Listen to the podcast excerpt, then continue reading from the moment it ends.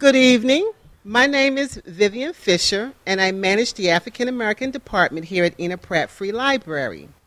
And this evening, it is my pleasure to welcome all of you on behalf of Dr. Carla Hayden, our CEO, the boards of trustees and directors, and the staff of Enoch Pratt Free Library to our gorgeous library.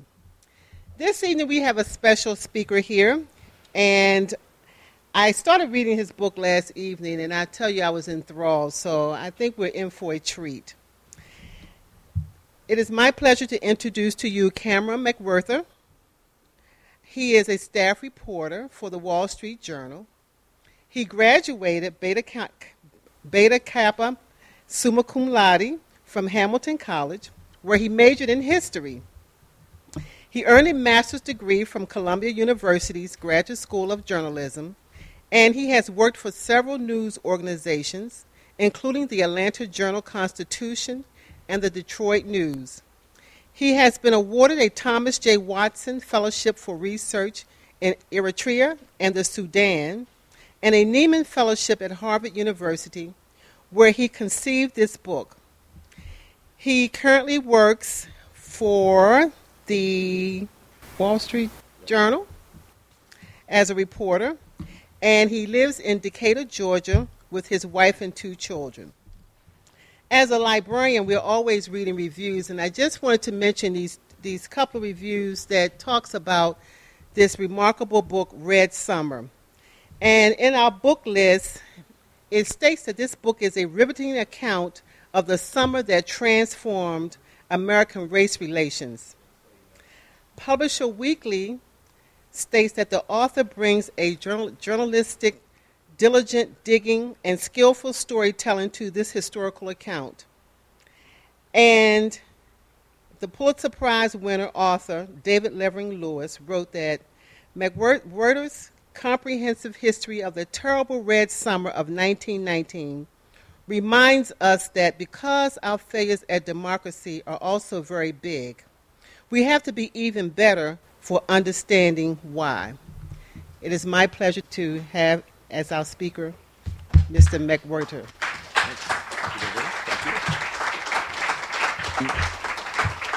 Thank you. Thank you for coming out on a very hot, sweltering night. Uh, it's late July, uh, and so it's boiling in Washington and Baltimore areas. And of course, uh, this was when the, the main riots occurred of the Red Summer. I'm going to walk around a little bit and. Uh, oh,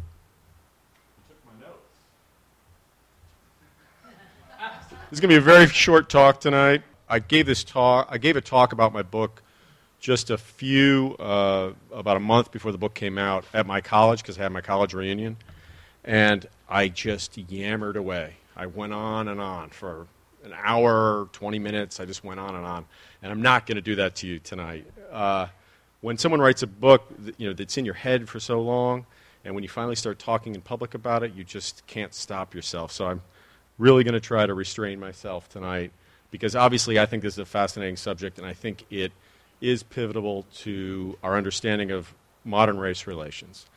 Uh, it really was, in my mind, and the more I researched, researched this, the more I thought it was the birth of the, civil, of the modern civil rights movement. Um, and it came out of the violence that is, I'm about to describe. So uh, I'm going to take this microphone off. This is these are the major incidents of the Red Summer, but there were many, many, many, many more than this. And as you can see, they were our, our, our modern understanding of race riots is that they were. Uh, I think probably if you stop somebody in the street, they would say, well, a race riot is black kids breaking into a Korean shoe store in Los Angeles. That's a riot. That's a race riot. Well, in the breadth of American history, that's absolutely not true in the breadth of American history, from when the first slaves were brought here in 1619, race riots, the vast majority of race riots were uh, white mobs attacking either black individuals or black neighborhoods. And in 1919 was the apex of this type of violence. You see San Francisco, Omaha, Nebraska. A lot of people don't even know that there were black people in Omaha, Nebraska, but there were. Uh, there are. Chicago, major city in the north, Washington, D.C., New London, Connecticut, Bisbee, Arizona. The Buffalo Soldiers were stationed down there, and they, they were near there, and they had come in for a Fourth of July celebration. They ended up uh, in, a, in a huge uh, gun battle with uh, white locals. Longview, Texas. And then, of course, many, many uh, riots and lynchings in the South. These rolled out, they began in April of 1919, and they rolled out throughout the summer until petering out about November of 1919. So um, I'm going to just uh, go over some notes on. Uh, oh. oh, great. Okay. Um, I want to read the final two lines of a poem called If We Must Die by the poet Claude McKay, who was a Jamaican American uh, uh, poet. And it, uh, the last two lines are Like men will face the murderous, cowardly pack, pressed to the wall, dying, but fighting back. This poem is a, uh, it has no mention of race in it whatsoever. But when it was published in, in July of 1919 in a small publication, every black newspaper in America republished it, and every black person knew it. And it was very clear to them what it meant, which is we're not going to take this anymore. We're not going to take the violence that has been perpetrated against us, and we're going to stand up and start fighting back. And that took all forms. It took amazing political organization for the first time in American history, and it took literally going into the streets with guns. Uh, and this is a story primarily about Americans fighting for constitutional rights. In the, the, by the, the NAACP, which had been a small sort of do-gooderish group, uh, mainly led by white people at the beginning of 1919, by the end of 1919, is an enormously powerful black organization dominated and led by black people. And they have a very clear political agenda, which isn't uh, radical politics. It isn't a Bolshevik state. It's constitutional rights for everyone, equal rights. Uh, at the time, um, uh, at the time, America was supposed to be on this great uh, uh, victory lap because we just won World War One. We had been one of the we had it was our forces which had helped defeat the Germans. Um, we were Woodrow Wilson had just spent, spent months in Versailles fashioning the uh, the League of Nations. We were we were supposed to be the country on top. Everything was supposed to be hunky dory. Uh, this is a political cartoon that was running at the time. As you can see, it was absolutely an age of panic. Everyone was in complete panic. There were terrorists, uh, anarchists planting bombs. There was uh, terrible inflation, huge unemployment. There were uh, the Soviets had taken over, uh, the Bolsheviks had taken over Russia. There was fighting in, in the Ukraine. Jewish people were being killed in the Ukraine. Uh, Armenians were being killed in Turkey. Indians were being shot by British colonial forces in India. It was a time of absolute chaos. Huge labor strikes in the United States, and um, and this pervasive fear of communism. So, in this, in, into this was the racial issues that we've always been facing in this country, n- exacerbated manifold. So, what were some of the some of the points of contention that were going on that year? One was black soldiers. Black soldiers had served by the hundreds of thousands in World War One. They'd been recruited from small towns in the south and big cities in the north. Most of them went over and were serving in France as in quartermaster units. They were pro- providing supplies, stevedores. But tens of thousands had fought at the front lines and fought so very bravely. And when they were in France, they were treated incredibly well. I, uh, I uh, did a radio interview today with Dan Rodricks, the uh, columnist for The Sun and he was telling me a story about interviewing a black World War I veteran who remembered eating escargot for the first time in his life in a small town in France and how well the, the French people had treated him and given him all these elaborate meals. And so all these soldiers had gone over there to fight uh, for democracy. That was the message. Oh. I thought I was having a stroke. Okay. okay. Um, the, uh, so these soldiers had gone over to fight, and they were told, "You're fighting for democracy. You're fighting for, to keep to make the world safe for democracy." They come home in their uniforms. Many of them lived in the South. They cross the Mason-Dixon line, and they're suddenly put in segregated railroad cars. They get home, they're treated awfully. There's uh, many, many examples of veterans who had risked their lives being mistreated when they got back. Uh, one minor example, I have a letter in the book from a veteran named James Campbell who lived in Arkansas, in a town in Arkansas. He comes back after fighting bravely in the war, and um, whites sneer at him and spit at his uniform. And he eventually, uh, they say, uh, race, race, obviously horribly racial things at him, and he is so offended he moves to St. Louis and he writes to a magazine, I felt safer in the trenches than in Arkansas. So that was one huge component of contention. Uh, the white soldiers and then the white people back home when these soldiers returned didn't want to see uh, blacks trying, you know, walking around in their uniforms or uh, having any, in any way an air of, of equality.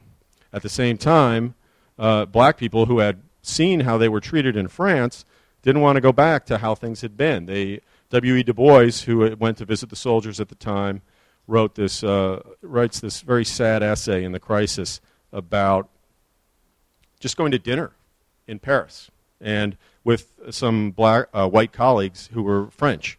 And what a joy it was and what a relaxing night it was, and then how angry that made him because he knew that that was impossible in the United States. Uh, so that's one huge factor. Another huge factor that was taking place was black uh, farmers in the South, sharecroppers, obviously had been mistreated forever and never could catch a break uh, economically until 1919.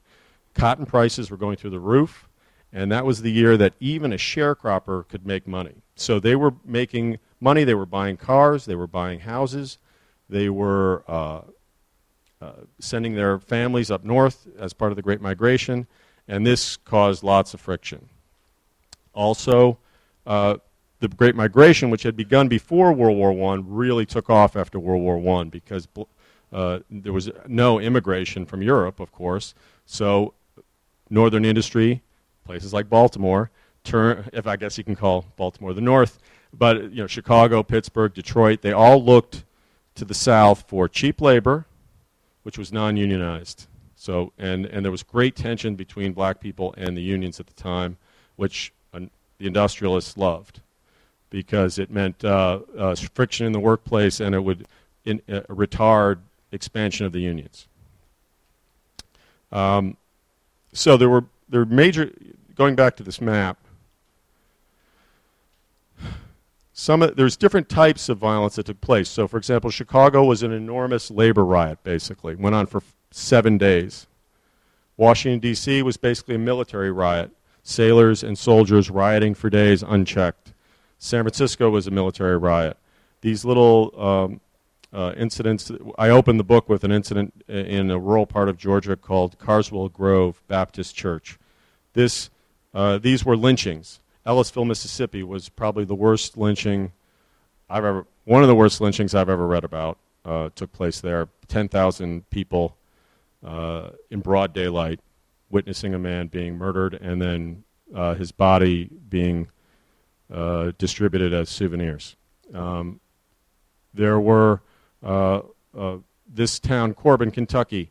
There was a riot in which a white mob basically made every black person overnight leave the town, get on a railroad car, put, they forced them onto railroad cars and shipped them out. Um, so there were various. This all this violence took various forms, but it was constant, and it kept rolling and rolling through the summer, and the nation became more and more and more panicked about it. Um, one of the contributing factors, two, two more contributing factors to the violence were the standard racism that we all know. You know, this idea that you know, that it's been around since, since the first slaves were brought here. You know, blacks are uh, lazy and they're simultaneously scary and violent, and they're, you know, all these weird mixed, sta- you know, all these all the things we've learned. But then there was this other, more creepy, uh, if I can say so, type of racism that evolved at this time, which became very, very pervasive. It was sort of a, it was based in Darwinistic ideas, sort of this scientific racism. These books started to come out that were advoc- that were discussing uh, the threat to the white race. And there's there were two main proponents in the United States: a man named Lothrop Stoddard, another man named Madison Grant. These were Ivy-educated professor types who wrote books, uh, "The Passing of the Great Race," and uh, what was the other, the other books called "The Rising Tide of Color Against White World Supremacy." These books were incredibly popular, and all were they were even more um, dangerous than just bald racism because they were all painted in the patina of of uh, this is science. We're explaining science to you. Um, I'm going to read one section from Stoddard's book. Democratic ideals among a homogeneous population of Nordic blood, as in England or America, is one thing, but it is quite another for, for the white man to share his blood with or entrust his ideals to brown, yellow, black, or red men. This is suicide, pure and simple, and the first victim of this amazing folly will be the white man himself. So this was this uh, fear, this panicky uh, idea was being pervaded among all kinds of. Uh, these books were incredibly popular, and everybody was reading them. One huge fan later of the passing of the great race was a little German guy named Adolf Hitler who loved these books. Now, there were amazing heroes in this summer, and I could go on and on about them, but I'm going to focus on two. One of them is James Weldon Johnson, who was a an incredible uh, person who I think everybody needs to know. Vivian and I were just talking about how everyone needs to know a lot more about him. He was an amazing guy, born in Jacksonville, Florida, to a relatively middle class family. Uh, he was a lawyer. He was a diplomat. He wrote a novel, a very prominent novel. He wrote poems. He wrote Lift Every Voice and Sing with his brother. They wrote songs. Uh, and these were all sort of things he did on the side. I mean, he was, he was an amazing guy. And W.E. Du Bois comes to him in 1916 and says, I want you to join the NAACP. And he agrees to do it, but he's very worried because he's, he's mainly considers himself a literary figure and he doesn't want to hurt his writing, but he joins and he dives into it with this amazing energy. And in 1919, he travels the entire country by railroad, all over the place, delivering hundreds of speeches, recruiting tens of thousands of people. And the NAACP becomes this amazing political organization in a very short amount of time. He, he, it, it had about 40,000 members at the beginning of the year. It has about 90,000 members by the end. And almost all of those are black people. And they are very politically savvy and, they're, and they have very clear political goals, which is not, was not the case for the NAACP before that. And um, it carried their goals. If you read, if you, if you get the Crisis magazine from that period and you look at it and you read the goals, their objectives, it's the objectives of Martin Luther King. They're the same. You know, they're very, very simple. Um, and I want to read one quote from Johnson in a speech he delivered in November 1919. And to me, it sounds like Martin Luther King. But he said, uh, We've got to wake up the conscience of the American people to hold a mirror the, before the people and let the nation see itself. A sinning nation, for the American spirit is not dead. We need an organization of the white people and the black people to save America from mob violence. Patience is a virtue, but not always. I want to see the Negro patient, but I want to see him fight incessantly for what he believes in his, is his right. No one is more confident than the American Negro, for, for he knows that his right, that he is right, and he has Almighty God on his side, and he can't lose. Um, so I'm going to talk briefly about one riot, Washington D.C., just to show you roughly what, what happened and who was who who were primarily responsible. obviously the rioters were primarily responsible, but uh, the the governments often in these riots did waited and delayed and didn't didn't take action, and the next thing you know, things got out of control very fast. And I was talking to people today. Uh, you can stop.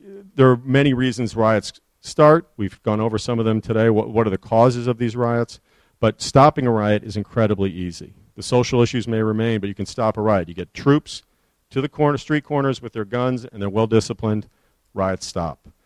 In, in, certainly in Chicago and in Washington, that did not happen.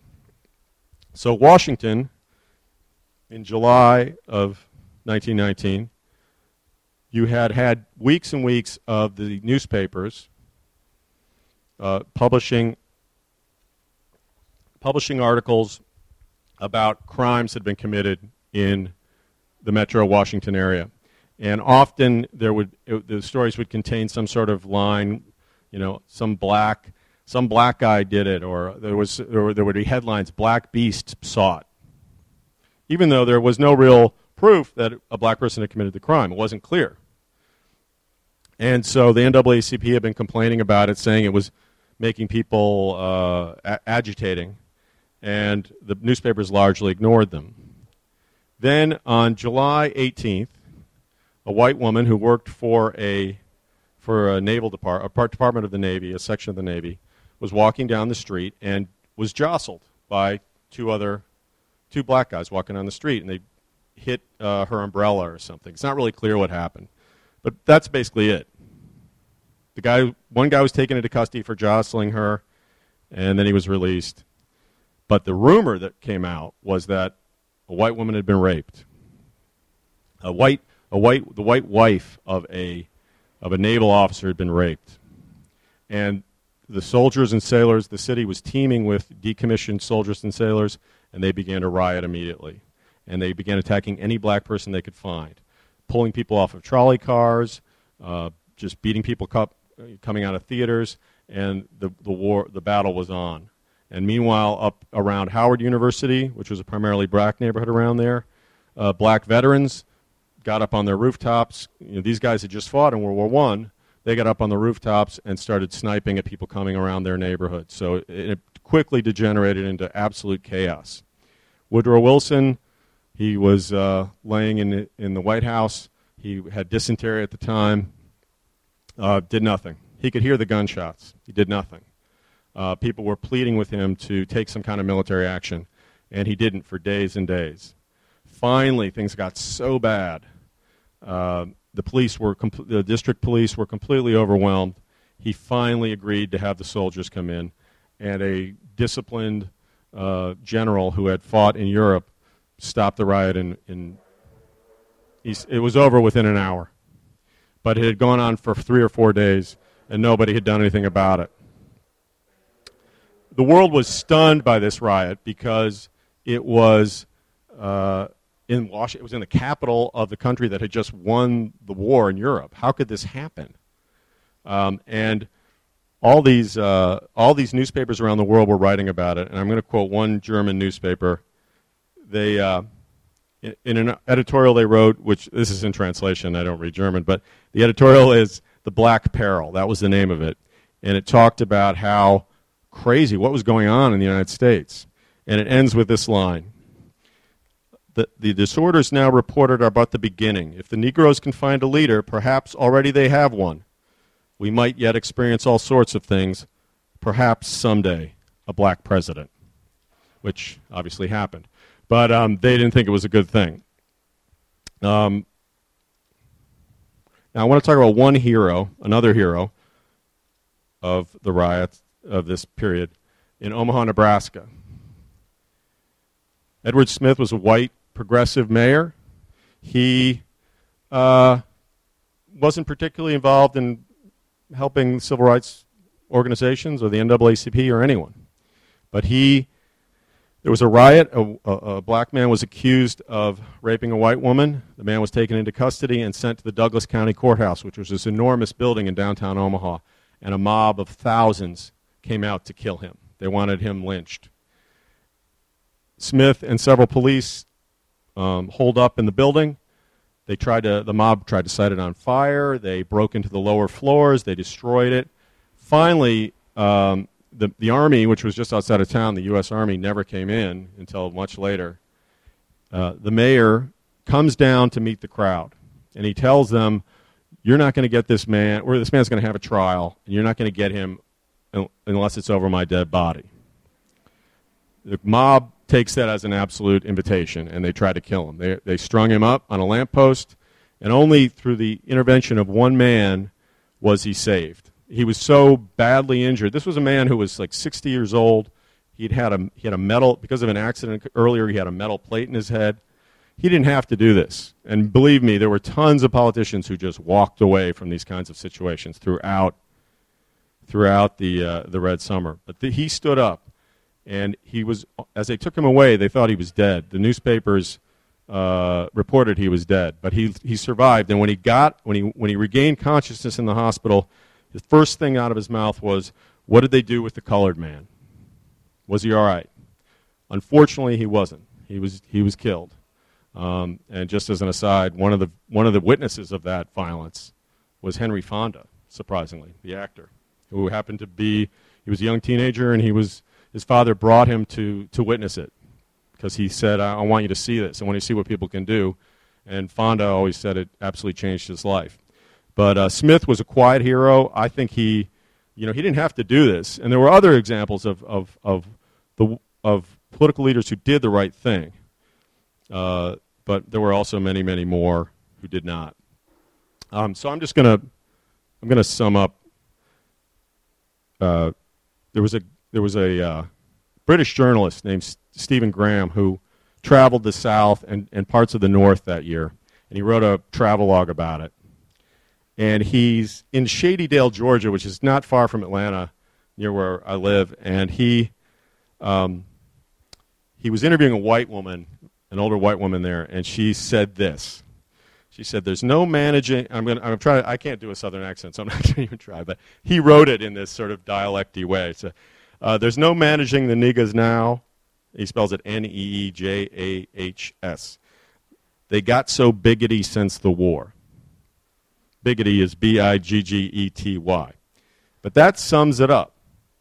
Black people weren't going to take what had been before. It just wasn't going to happen.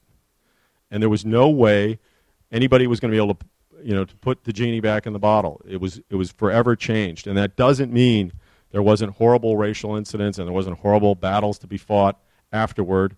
It doesn't mean there wasn't, wasn't a lot of work to do, but this was the beginning of it. And I mean, I wrote in the book that it's much more, it's akin to Lexington and Concord as opposed to Yorktown. But this is the beginning of the end of institutional segregation uh, in this country.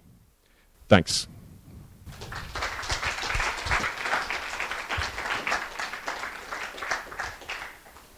Any questions? Anybody? Uh, very good question. Very good question, and it depended, obviously. It ranged. But I'll give you two examples. Ellisville, Mississippi. Uh, man accused of assaulting a white woman, John Hartfield. He runs away because he knows they're going to lynch him, and they catch him after about two weeks, and they shoot him when they, they see somebody shoots him, with one of the posse, and he's really he's fatally injured. They capture him, they take him to the courthouse, uh, to a, to this small town, and they um, they take him to a doctor, not to get him better so that he faces trial, but to keep him alive for 24 hours. They want to keep this man alive for 24 hours so they can have the biggest lynching party that they could organize. The word goes out throughout southern Mississippi that there's going to be a riot. I mean, there's going to be a lynching, and they it's it's it was it was like a festival. Politicians came and gave speeches. People handed out postcards. It was a huge celebration. And the uh, one key important point is he was the, the governor, Bilbo, was petitioned by the NAACP. You got to stop this. I mean, we're talking about major newspapers published headlines. Uh, 3,000 to to witness lynching. Notice the two witness. Like it, it, it, this isn't hadn't happened. It was going to happen, and nobody tried to stop it. Mississippi government did nothing. The NAACP requested the federal government to take action. Hey, this is a good, this is a state issue. We can't get involved. So the next day, Hartsfield was, was murdered. Um, and with the absolute complicity of the, of the Mississippi government, which was the Democratic government there. Um, in Chicago, I would say it was uh, you had a Republican mayor and a Republican governor, and to me, that was much more of an example of um, not racial complicity, but uh, they both had huge egos. Both, po- both political leaders had the delusions that they were going to be the next Republican candidate for president because it was known that the Republicans were in a strong position to take the White House the next year. So they neither of them wanted to ask for help from Wilson. If you had to ask for federal troops, that was a sign of weakness. And if the if the mayor of Chicago had to ask the governor, who he potentially was going to run against, it was a sign of weakness, even though clearly his police department couldn't handle the situation. Uh, very, it was a very confused situation. I mean, there were elements of the of the army that were uh, were really de- really defended these black soldiers who had fought very bravely, and were fiercely arguing within the within the military that the you know these we got to get good jobs for these guys. They're coming back. They did great service. We need to we need to do right by them. And then there was a lot of people who were you know we don't we don't we don't want these guys having weapons. There was a whole battle before the before the recruitment of black soldiers to not recruit them. Well, we don't want to train these guys to know how to use weapons. What are you crazy? You know, Southern politicians were not for that, and there were huge um, elements of the officer corps who were from the South, who were white men from the South. So it was uh, on the whole, it was uh, certainly Washington was a great example. They needed they needed military a military officer, a military commander could have stopped that in a second and didn't. So it was a mixed bag, and it certainly wasn't handled well. Um, first of all, Woodrow Wilson was was the more I read the wrote, he was a terrible president in a lot of ways but he was really a racist, and he was um, he watched Birth of a Nation in the White House, thought it was great, in part because they quote one of his histories in it. Uh, he liked to tell darky jokes. That was he thought those were funny. He, um, but you know that I would almost say that's trivial compared to what he what he did when he took office because he made promises to certain black leaders that if you vote for me, if you back me in, in 1912, hey, you know, I'll, uh, I'll, I'll take care of you. And as soon as he got, in, the bureaucracies were segregated, and they hadn't been under Republican administrations. And he did other things. And, well, and also throughout the Red Summer, I found, in my research, I was able to find one offhanded sentence he made in a speech regarding the violence. Something to the effect of, isn't it terrible that there's, we're having this sort of fighting? When he had um, when and it wasn't as though people weren't pleading with him to, to, to take action or at least to make some sort of public remark, and he didn't. Uh, he kept he sent letters back. You know, talk to your governor. You know, your governor is really that that sounds like a bad situation there. Talk to the governor. Um, what was your uh, Pershing was uh, far better than other uh, generals. We, one thing we haven't talked about too much tonight was the whole communist fear. All the generals were um, they saw uh, IWW wobblies under every bushel.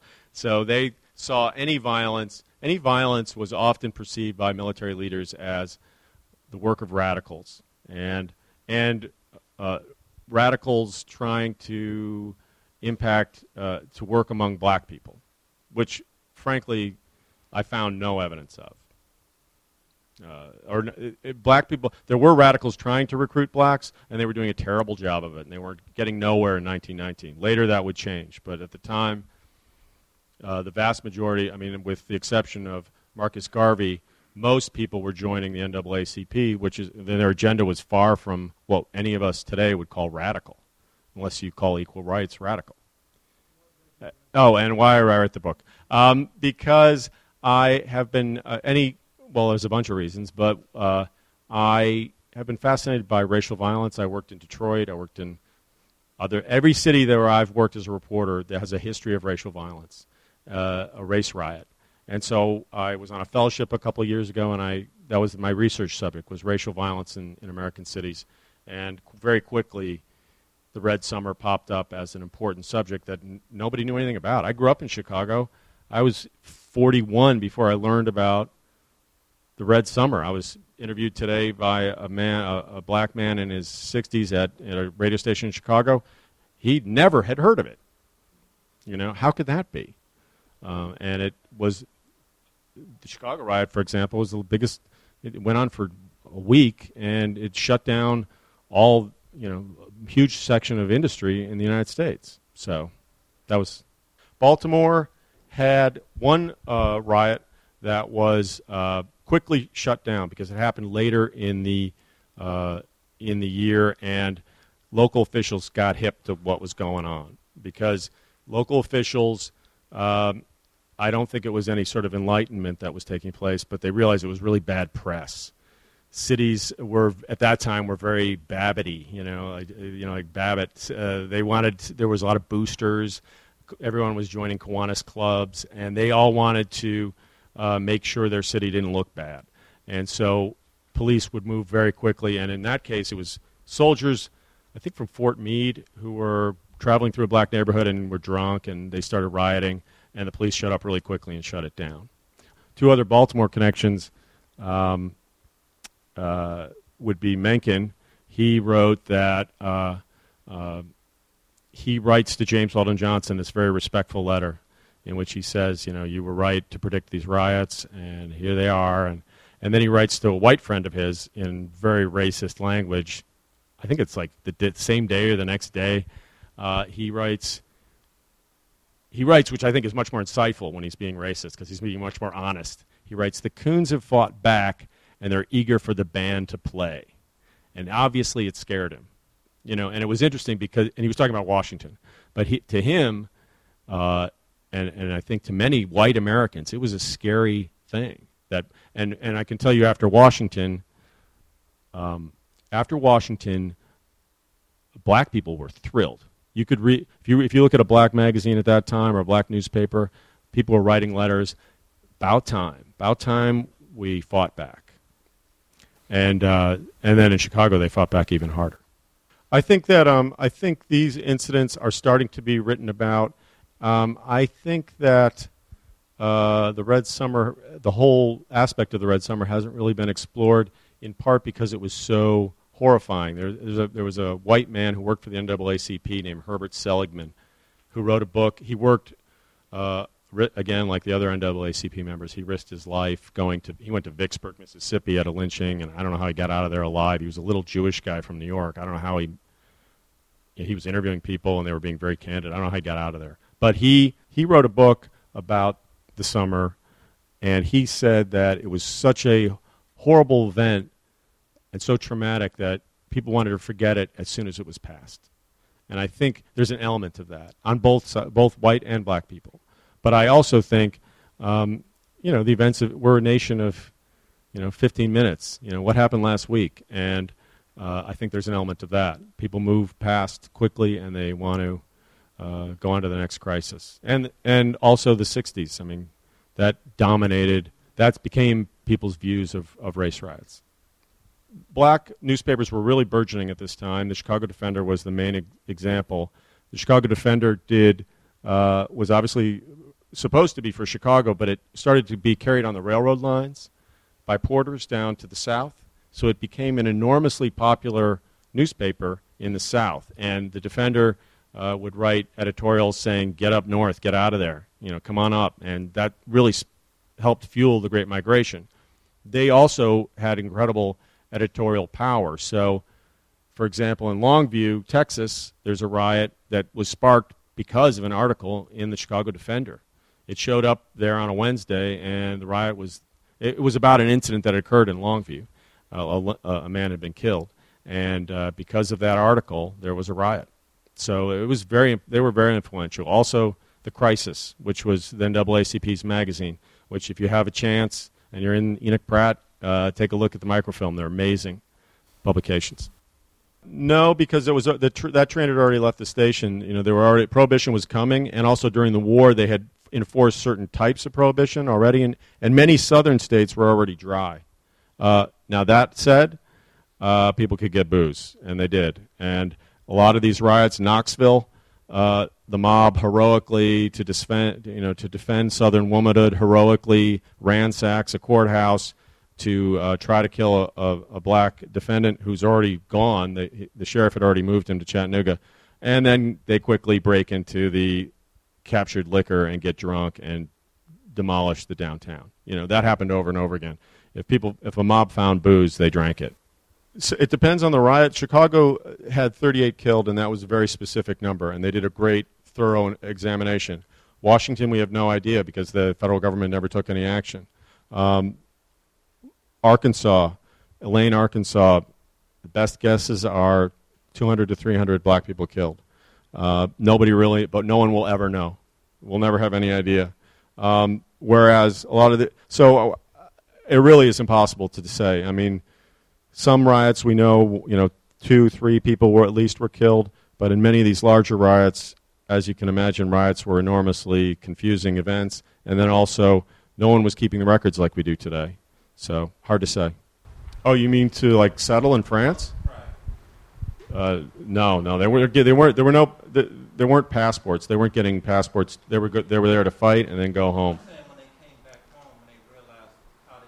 Yeah, like oh, to well, I mean, there were people who moved to Paris. Uh, certainly, jazz artists were moving to Paris. They were very popular, but um, not in huge numbers. Most people were wanted to come home.